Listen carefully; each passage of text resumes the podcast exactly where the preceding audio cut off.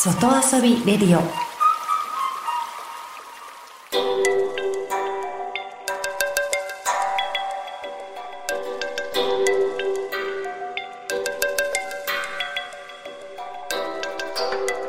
サウナをこよなく愛する私、豊沢ひとみが素晴らしきサウナの世界をご紹介するコーナー、ラブサウナ。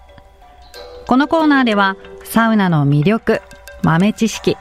そして各地の様々なサウナとその周辺のカルチャーまでゆるりとお届けします。今日ご紹介するのは北海道にある泊村と鴨江内村の境目に位置する杯テラスです。コンセプトは大人の海の家。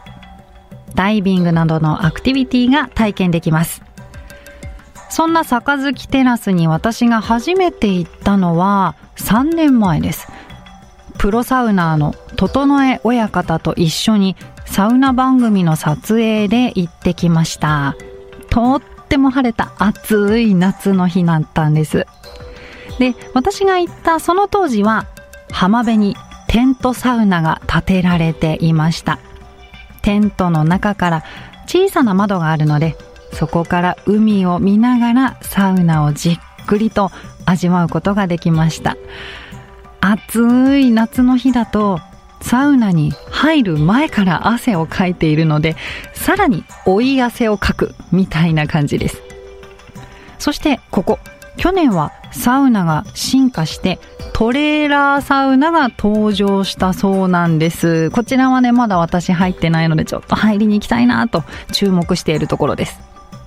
そして、ここは目の前にドドーンと広がっている日本海が水風呂です。まあ、海ですから、世界で一番大きな水風呂と言っても過言ではないんじゃないでしょうか。サウナで熱くなった体を海にドボンと飛び込んで、ぷかぷか浮かびながらぼーっとできるのは、いやーこれ最高の贅沢だなーなんて思いながら行ってきました。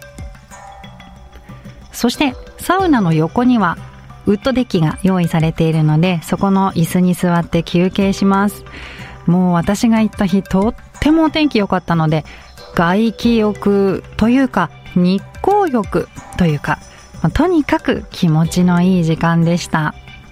太陽の強い光をじりじりと感じながら休憩できるのは夏ならではですよね。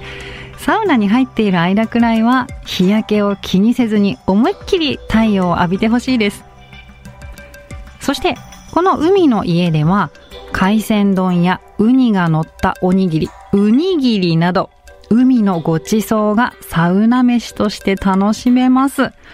今シーズンのサウナの営業についてなど、最新の情報は、杯テラスのウェブサイト、または Facebook でチェックしてみてくださいね。くさん外遊びして、サウナで汗をかいて、そして最後は海を水風呂に。真夏に行きたいあちあちなサウナです。